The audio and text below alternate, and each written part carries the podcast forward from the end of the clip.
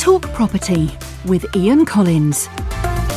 Hello and welcome to Talk Property, the UK's number one property podcast. Coming up on today's episode. Regulating of all landlords, I, I can't see that being a bad thing because it would actually drive out bad landlords. And this. It's going to be a very turbulent time that all landlords and anybody working in the sector are going to have to, you know, face coming down the track, really. Yeah, all of that and more on the way. Talk Property with Ian Collins. Brought to you by Property Notify, the UK's leading source of property sector news. Are you a landlord, investor, or thinking about getting into property? If so, then the National Landlord Investment Show is perfect for you. Attend our free one day events across the UK and immerse yourself in an environment rich in property based information, services, and opportunities to grow your portfolio. Whether you're interested in landlord tax advice, finance, legal issues, insurance, investment opportunities, or the latest prop tech, you'll find everything you could ever need at our shows. For more information and to register for your free show tickets, visit landlordinvestmentshow.co.uk. National Landlord Investment Show, the UK's number one landlord and property investment exhibition. Uh, let's meet our guest for this episode. Maxine Fothergill is the managing director of Amax Estates. The company has been trading for over 20 years and one of the country's leading names in lettings, sales, and block management. Maxine, hello to you. Hello, Ian. Nice to have you with us. Um, there's a lot to talk about here. The property market. Do you remember when it used to just make the property pages in newspapers, and now it makes the front pages in newspapers? Yes, it certainly does. Life has changed a lot in the uh, past 21 years since I've been running my business. Yeah. And I guess in the last, you know, few years where we've seen all sorts of things happen with inflation and interest rates and new rules and regulations lurking around the corner, etc., we'll come on to those. That that's again given it a new resonance once more. It has, and there's plenty, as you know, coming down the track with the Renters Reform Act. So yeah. uh, it's a pretty turbulent time, really, for anybody that's working in property. What? Just tell us a bit more about the renters reform bill because is this definitely happening? Is it possibly happening? What What's the deal? Or and is it sort of open to a ton of amendments that might change all those scary headlines? Because there's a lot of you know investors and landlords out there at the moment that are hearing some of these headlines, thinking it's not going to be worth me even doing this. It's a really interesting question, actually, and um, something uh, I, am a trainer as well for landlords and for agents. The amount of times I go out and do training, and new landlords or potential new landlords come along to the training, and they almost say to me at the end, "You've put me right off." Yeah. Um, I don't mean to do so, but at the moment we've got 170 parts of legislation, and beneath it six 400 parts of regulation. Now, this wow. new bill that potentially is coming our way is going to be the biggest change that we have actually seen in over 30 years. Now, you said, is it going to happen? Isn't it going to happen? Well, I think it will happen, to be totally honest with you. But I think it's going to be dependent on what political party as well. You know, things can change. Yeah. As we know, we're going to be coming up for a general election in 2025 uh, maybe late 2024. And whatever is actually introduced, it is going to end up with a ton of amendments. You know, you can almost guarantee that. And this is everything from pet ownership, mm. Section 21, energy yeah. ratings. There's all manner of things possibly in this. There is. There is so many changes. Um, and this, of course, won't be uh, getting rid of the old legislation. This will be further legislation actually imposed on already legislation, yeah. um, but with changing names and changing section notices. So uh, it's going to be a very turbulent time that all landlords and anybody working in the sector are going to have to, you know, face coming down the track, really. And I, I think what surprised a lot of people is that uh, I mean, it may fall to the next government to implement whatever is, is in all of this, uh, mm. etc. But what I think surprised a lot of people, Maxine, is that this has happened under a conservative government who, mm. you know, are supposed to be the the government of business, understanding the small businessman or woman, uh, having a, a, sympathy with you know bureaucracy and wanting to cut red tape, and yet here we have this massive bill that couldn't be more the antitheses of all of that. Oh, absolutely. I totally agree. The conservatives uh, that we knew with a, a, big C have disappeared, and I think we've got more of a a liberal government that mm. uh, we're, uh, have actually produced this, and, and even you know going more to the left side of uh, of the political spectrum. Yeah, yeah.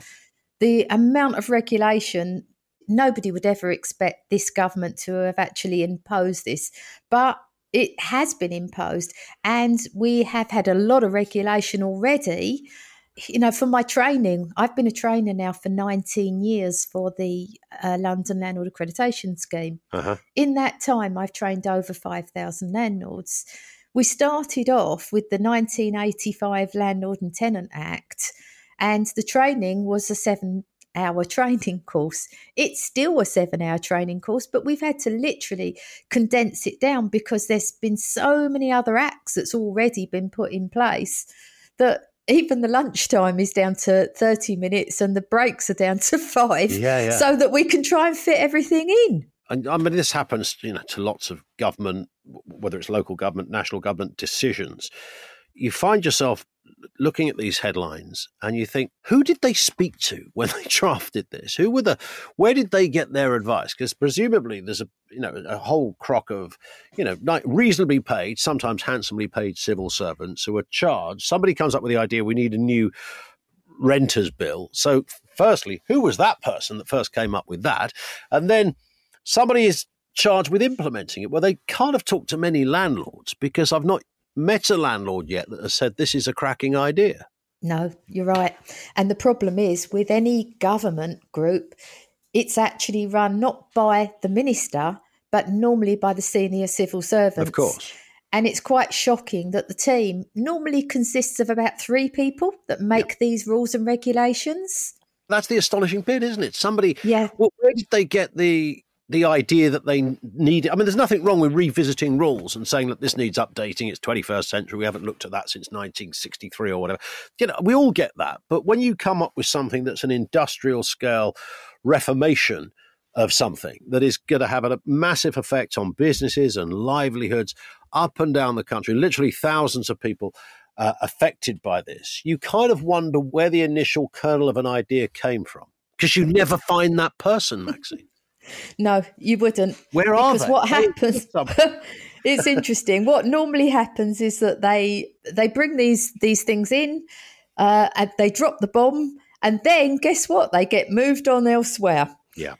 And then it then ends up with secondary legislation trying to sort out the mess that they've actually created, and very often judicial reviews. And this is the worry. You know, it and I am extremely worried because I, I have an awful fear that certain parts of this regulation are going to be imposed and pushed through without real thought and consideration of what could be the backlash at the end of it. Yeah. For for example, there's Section 21. Now that was a government manifesto. It was, um, you know, announced in the Queen's speech. It's been something that is actually supported by every political party. And I think that this government, because it is also part of their manifesto, is going to want to make sure that this gets pushed through come hell or high water but maybe not without actually thinking through the consequences. Just explain for those any, anybody who might have stumbled across this podcast, Maxine, mm. explain what that is and what the implications are. A Section 21 notice is actually a no fault notice, or, or, that's how many people explain it. What it basically means is a, a, Section 21 is a notice that the landlord doesn't have to explain why they want their property back. They, they just send out a notice and um, it means no fault on the tenant's behalf, but it actually means that the, the landlord is requesting that the tenants vacate within a two month period. So it is always a full two month periods. Now, for the tenant pressure groups, they've argued against Section 21 for many years, saying that it's left a detrimental effect on tenants' well-being. With the Renters Reform Bill, it's expected that these proposals are definitely going to be pushed within the bill, and this is one of the things, like I've just mentioned, it's within the government manifesto, so I can see if nothing else, this one will get pushed through, and I think we're likely to see it very, very soon. Yeah, uh, and again, pressure. You say pressure from tenants groups. One of the the, the biggest problems uh, when I was uh, hosting at the Landlord Investment Show uh, a few weeks ago, the thing that came up time and time again was the kind of popular urban myth and you'll you'll get this straight away, Maxine, that you know landlords are these kind of pirates of the business world. every single one of them is a multimillionaire who lives in a hammock in Barbados and is just like, you know, renting out a place that doesn't have a roof on it or windows and couldn't care less and all the rest of it. Now, of course, we know there are rogue landlords out there, very much mm. the exception rather than the rule. But that urban myth has been allowed to snake its way around the place. And my sense is much of this renters reform bill has come around because people in high places have believed some of that nonsense. Well, it's really interesting because most of the ministers are actually landlords as well, well including Mr. Gove and his parents. So it does sort of make you wonder, you know, why they're actually pushing for this unless they really don't actually understand what they're doing and yeah. they're they're relying on their uh, senior civil servants to actually push this through because they feel it's going to be popular with the tenant pressure groups. I do not know, but but it is a big concern. Factually, the private sector actually the private rented sector is the better sector it's actually most tenants would prefer to live in the private rented sector than they would in the public sector. We actually have far better uh, ratings. Landlords are far more receptive. Generally, you know, most landlords really do look after their tenants. There are rogue landlords out there. We know that. But then, if the government was to actually be minded to bring in regulation of the bad people, mm. um, which I don't think see a problem with that. You know, regulating of all landlords, I, I can't see that being a bad thing because it would actually drive out bad landlords. That's true. Um, and I don't see a problem with that. I would also like to see the government introduce regulation of agents because, you know, agents play a big part in this. And um, how can age- I think you've raised the question? Sorry to interject, Max, but you've raised the mm. question of you. How can you, you know, attempt or purport to want to regulate the landlords, but not regulate the industry that regulate the landlords, as it were? It's crazy it's absolute madness. You know, it's that all landlords on, on this renters reform bill will need to be regulated. They'll need to actually register every one of their properties. They'll need to belong to a property ombudsman. But agents seem to have been taken out of the frame, where agents play a very large part. Yeah, of course. I mean, even in Wales, you've only got to look at what's happened recently in Rent Smart Wales most of the landlords have actually realised the amount of regulation that they're going to have to actually adhere to and they've been going back to their agents because they don't want to actually have to deal with all of the regulation. It's still their responsibility, but they'd prefer to use a proper qualified regulated yeah. agent. And in Wales, they actually made sure that every agent had to be licensed before they could actually be part of Rent Smart Wales. So why didn't they take a leaf out of that book then, if that, that makes more sense? I wish they would. I know it's ongoing talks at the moment, but you know, I'm not been party to the talks, but from all of the information which actually comes down through the industry, mm. it it seems that uh, it, it's very much open. Uh, well, it seems a lot of things are still up in the air. I mean, one of the things which, which is very much up in the air is is periodic tenancies. So, first of all, through the renters reform, the government, in their ultimate wisdom, decided that every tenancy shouldn't be a fixed tenancy anymore, but every tenancy must be a periodic tenancy from day one. So basically, no more fixed term. A tenant can move into a property, they'll be straight away on a periodic tenancy. If a couple of months down the line they decide that they don't really like the property anymore, they want to move out, then they can do so. No problem at all. See, that is just well, it's just bloody stupid, right? I mean, for yeah. everybody's, nobody yeah. would run a business on that. You couldn't even do that with your mobile phone contract. You know, that's just something no. you've got to. There's got to be something in there, surely, that protects the landlord in that respect. Well, th- this came out initially through in, in, June last year from the Renters Reform White Paper. Um, however, government have actually now got a, a cross party group that's looking at this and they've realised actually that's probably not going to really work. Um, because there's so many different sectors, so many different facets to it. One of the facets is student accommodation you know, for any landlord who, who actually accommodates students, they work a year in advance. Yeah, of course. They normally are well and truly booked up. They know exactly what their business model is going to be. And so do the tenants. The tenants have got that real security of tenure, knowing that that property is going to be ready for them when they're going to start their uni. And then all of a sudden, this is all thrown in the air. What happens when the tenant then suddenly only goes to university through term time and then they're off? You know, they, they, they normally take their breaks, but they keep their, their tenancies of course going. They do.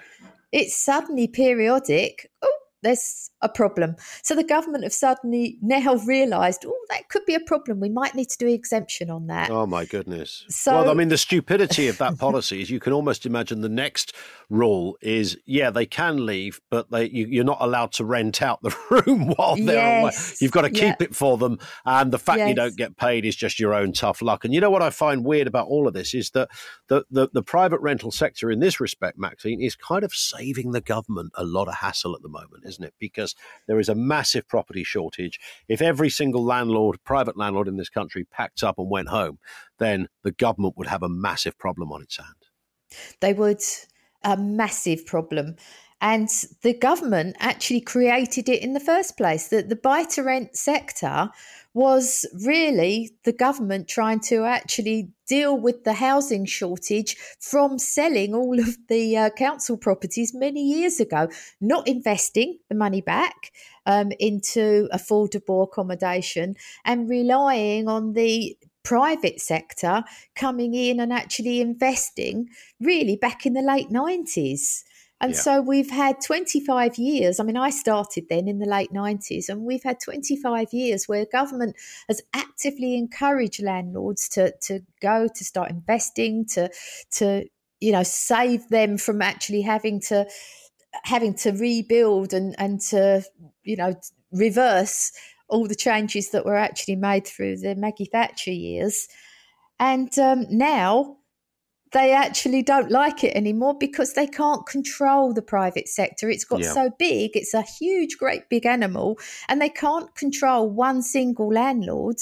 And so regulation is one way that they actually feel that they can control and, and to send people packing their bags. I mean, the Section 24, you know, the tax changes that was implemented by George Osborne, um, which was fully implemented back in 2019 that has created a huge problem for so many landlords where they were a- able to claim 100% tax relief. Now it's just purely at tax relief at 20%. Yep. And so if a landlord is highly geared up, or was highly geared up, they'd actually be playing the privilege of having a tenant living in their properties. And the only thing that they could actually look forward to in the future will be the uh, gain of the uh, investment of property but nothing else. So, you know, it's many landlords have had to change the whole way that they invest, starting companies and, and you know, not being buy to let landlords anymore in the conventional sense because of all these these tax changes. It has been a huge problem. And, you know, my own agency and, and certainly friends of mine, I've seen many people exit the market since 2019. One, because they their properties have gone up and it's been really worth their while. and two, you know, it's like they, they don't want to stay here anymore. They don't want to be. No, I mean, that's that's the, the potential danger, surely, for the government yes. is that that too many landlords say, "I just can't do this anymore." You know, I've got this regulation, that regulation. I have to heat my house now with a chihuahua in a hamster wheel or something. You know, that's the only way you're allowed to do it in the 21st. All of these kind of new rules that are coming in, if landlords significantly start to leave the the the, uh, the, industry, and many already have, as you just said. If that happens in a, a significant fashion, then that will cause the government a problem, of course. I think it will. I, I, can definitely see that there is going to be more people. Although saying that, you know, for every one that goes, there will be another landlord that will actually come in and, and set set up in a different vehicle, as in a company, um, and it will be worth them actually remaining. I, I guess the government are kind of like looking at that and they're hoping that that will happen. They've also, we've got the uh, build to rent schemes, but that is a good 10, 15 years away. Yeah, it's down from, the tracks, isn't it? Yes, it's such a long way away that it, it doesn't actually deal with the short term problem now of this massive housing shortage that we are facing on a day to day basis I mean, in my own agency, for every property that we're actually putting out for rent, we are getting inundated with inquiries. And generally, it's the first person who actually sees the property will take it because sure. they're so worried that they might not be able to find another property. We have nothing to rent at the moment. Literally, we have nothing to rent because as soon as they come on, they are out of the door. Yep. Almost instantaneously, as soon as we start the marketing on them. Yeah, I was talking to some guy who was saying that where where he is in, he, he rents out a property in North London. He said in the street that he's in, the minute anybody either paints a window or looks as if they're doing a bit of DIY on a front door, cars pull up and say, "Are you renting this place? Or are you selling?" It's that much of a, a, a need for property in that area yeah. That people are driving around looking for clues as to whether someone is about to rent out a room. I, I can well believe that.